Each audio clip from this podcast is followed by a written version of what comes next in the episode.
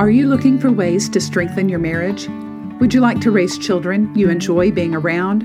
Do you long for a peaceful, orderly home that's a blessing to everyone who comes through its doors? Then you've come to the right place. I'm Jennifer Flanders, a Bible believing, homeschooling mother to 12 and host of the Loving Life at Home podcast. Join me as we discover what God's Word has to say about marriage, motherhood, and minding the things that matter most. Hello, friend. Welcome back to Loving Life at Home. In this week's episode, we are talking about arguments and how we can avoid arguments in marriage, by which I don't mean disagreements. Every couple is going to have disagreements, every couple is going to occasionally butt heads, but how can we avoid the the angry tones, the harsh words, the hurt feelings, that sort of thing. Now, uh, as it happens, my husband and I just celebrated 36 years of marriage. We've known each other 37 years, been married 36, and last week we celebrated that anniversary. One of the things that I always do is decorate my husband's car on our anniversary.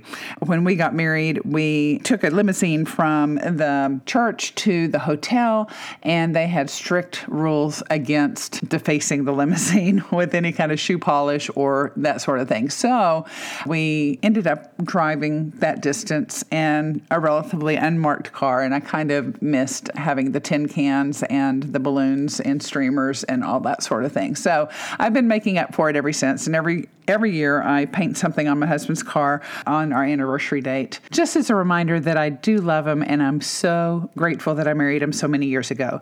So, on this anniversary last week, I painted the words just married 36 years and my wife still adores me. And I considered writing my wife still adores me 99.999% of the time, but I decided to just round up for simplicity's sake. But the fact is, sometimes my husband does do things that irritate me usually involves taking things to Goodwill that I'm not ready to uh, part with. But despite the fact that we're both firstborns and innately stubborn, over those three and a half decades of marriage together, we have learned a thing or two about how to stop a quarrel before it ever starts, which is a very biblical concept. So today, I want to share our top 10 tips for couples who want to quit quarreling. The first thing that I would recommend doing is turning in your pride for humility. Nobody is right 100% of the time, so stop pretending that you're the exception to this rule. Be willing to look at things from your spouse's perspective. Put at least as much effort into understanding the other person's viewpoint as you put into articulating your own. How many marriages have been destroyed by the stubborn refusal of either or both parties to humbly extend such basic consideration? The Bible tells us in Proverbs 16 18 that pride goes before destruction and a haughty spirit before a fall. And James 4 6 tells us that God resists the proud but gives grace to the humble. And if our pride is offensive to the God who loved us and created us and sent his son to die on our behalf, then how much more off putting is it going to be to a sinful spouse who um, does not have God's patience or long suffering? So that would be my first tip is just to get rid of the pride and to approach your spouse with a spirit of humility. The second tip would be to give up your right to have the last word. Have you ever known or been married to someone who insists on always having the last word? It can be super annoying, can't it? Don't be that person. Once you have gently explained your point of view, challenge yourself to remain quiet and voluntarily grant that last word privilege to your spouse. My husband once accused me of being in actually more than once, but I'm thinking of this one time in specific, uh, accused me of being incapable of admitting when I'm wrong. And I have to admit to you that I really wanted to argue with him on that point, but the nature of the accusation meant that if I did, I would just be proving his point. So instead, I made it my goal to admit I was wrong every opportunity I got. And so for the next two or three months, I would say, Oh, You're right. I was wrong about everything I could possibly think of. You're right, I was wrong. We are out of milk. Or you're right, I was wrong. That store is closed on Sunday. Or whatever the issue was, I made it my goal to prove he was wrong by admitting I was wrong at every opportunity that I could honestly do that. Now, I really like poetry, and one poem by Ogden Nash that relates to this topic that I like is uh, to keep your marriage brimming with love in the wedding cup. Whenever you're wrong, admit it. Whenever you're right, shut up. I don't think any of us like to be told, I told you so. So just again, let your spouse have the last word. Don't insist on, on taking it for yourself every single time. Proverbs 10 19 offers further guidance in this area. It reads, With a multitude of words, transgression is unavoidable, but he who restrains his lips is wise. So let's work on being wise and restraining our lips. My third tip for avoiding arguments in marriage is to stay calm, especially when your spouse is stirred up. It's almost inevitable that your spouse will occasionally do or say something that irritates you, yet it's so important to keep those feelings of annoyance from turning into anger, particularly when the irritation is mutual. Because uh, as much as he gets on my nerves, sometimes I know I get on his nerves as well. The Bible warns us um, not to let our anger control us. Ephesians 4 26 reads, In your anger, do not sin. Do not let the sun go down while you're still angry. Don't let the sun go down on your wrath. It's bad enough when one of you gives into anger, but if you both lose your temper at the same time, the potential for damage is doubled. So take a deep breath, count to 10, do whatever it takes to keep a cool head, especially when the other partner is not being cool. A gentle answer turns away wrath, but a harsh word stirs up anger. And so just don't answer harshly. If if your spouse is being harsh, avoid getting upset at the same time he is. James 119 also reminds us that we need to be quick to hear, to listen, quick to hear, slow to speak, and slow to anger, because the anger of man does not achieve the righteous results that God desires. And that's a good word for us when it comes to avoiding conflict and unnecessary arguments in marriage. Then, number four, I would say, is not to belabor a point.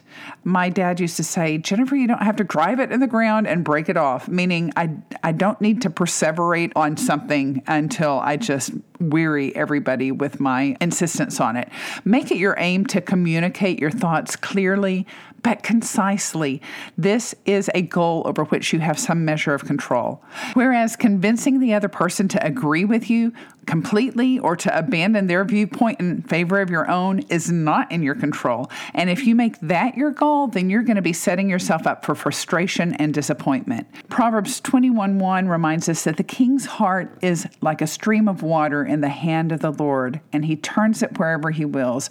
Only God can change somebody's heart, eh, including your spouses, and your multiplying words is not going to change their heart. You can say what you need to say calmly and concisely and then leave the results up to God. Don't act like it's on your shoulders to convince your spouse of anything. Then, my fifth tip on avoiding quarrels would to be quick to apologize. Again, Ephesians 4:26 says don't let the sun go down on your wrath. That's how the Bible advises us to deal with anger. It gives you only a few hours to bury the hatchet before bedtime. So, if you've had a spat, don't wait for your spouse to make the first move towards reconciliation. Accept whatever blame belongs to you and apologize without pointing fingers. Uh, I think it was Erich Segal said, uh, love means never having to say you're sorry. I think that's a rotten saying. I think love means never hesitating to say you're sorry.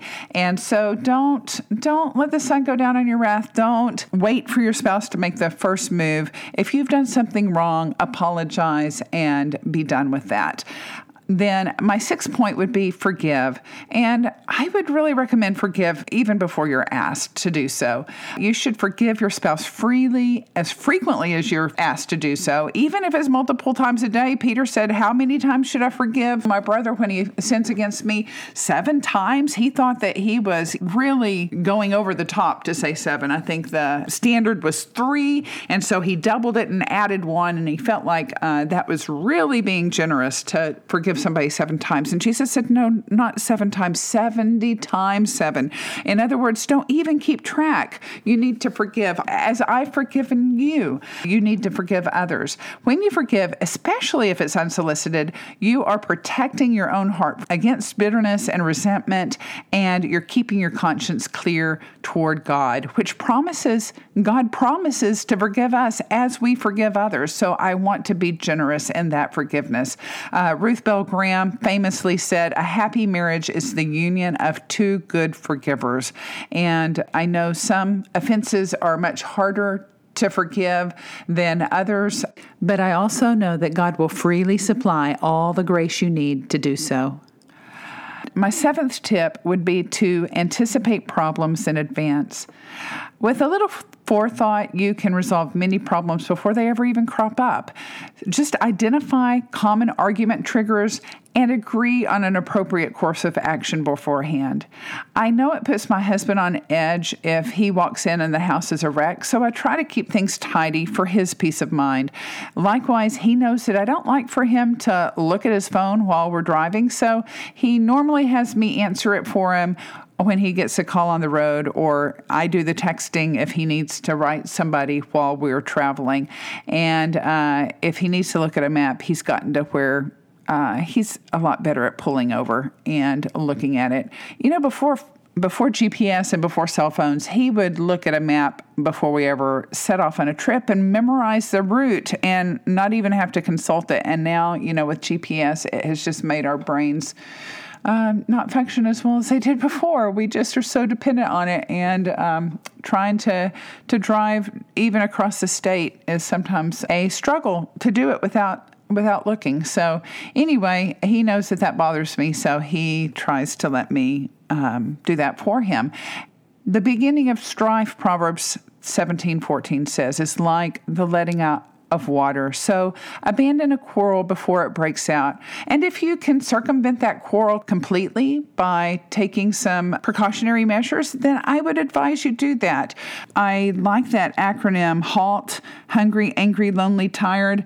When I know my husband is coming in from work and he is all those things hungry, angry, not necessarily lonely because we have a bunch of people at the house to welcome him home, but tired, definitely.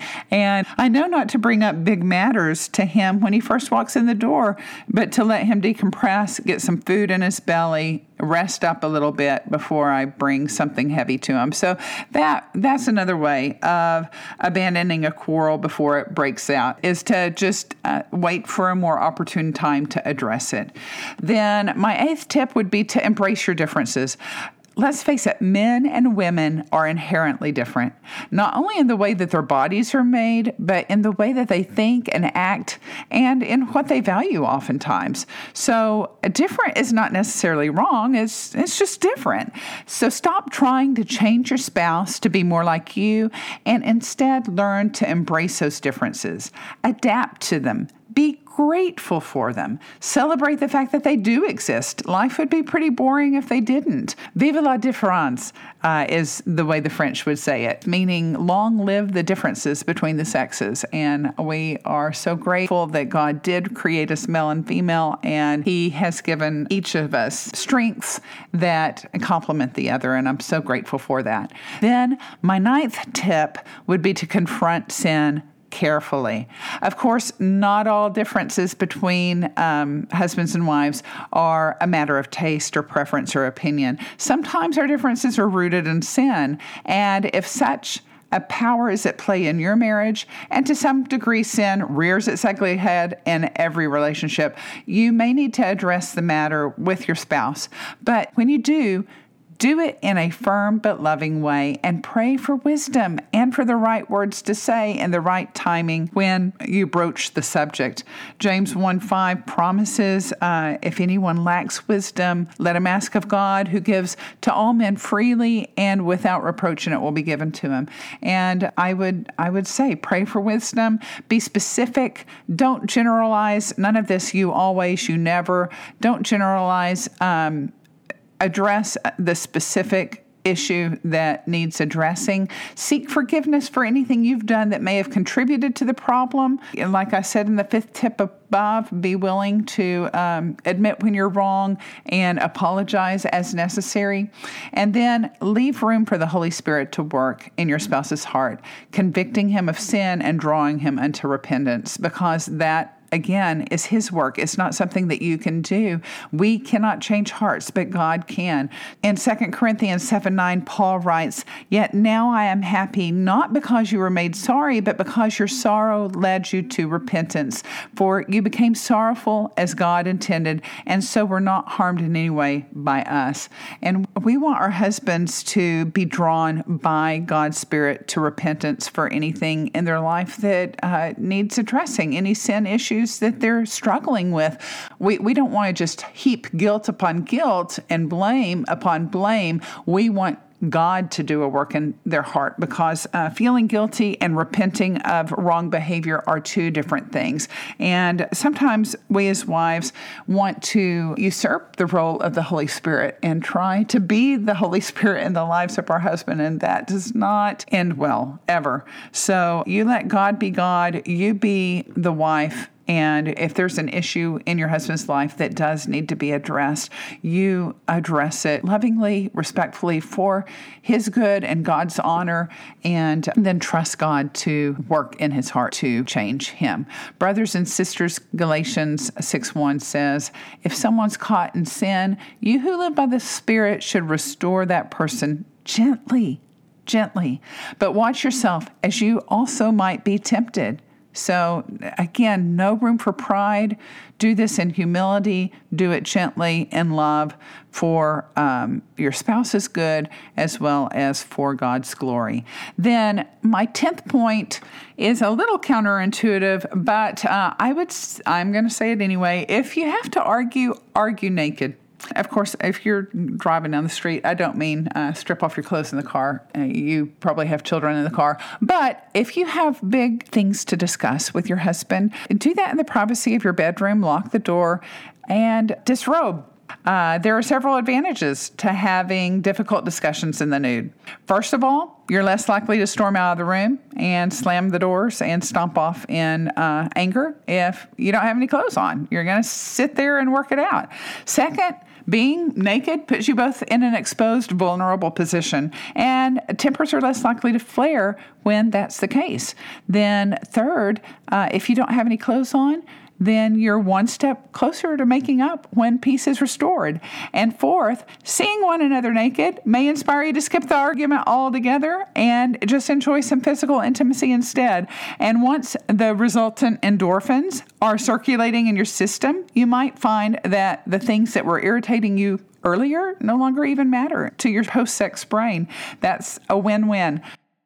That old slogan that was coined by the hippie generation of the 60s, make love, not war, is even more appropriate in the context of marriage. So uh, that would be my 10th tip for avoiding arguments in marriage. It has worked for us. All these principles are not uh, theoretical, they are things that my husband and I have been using with great success for over 36 years now.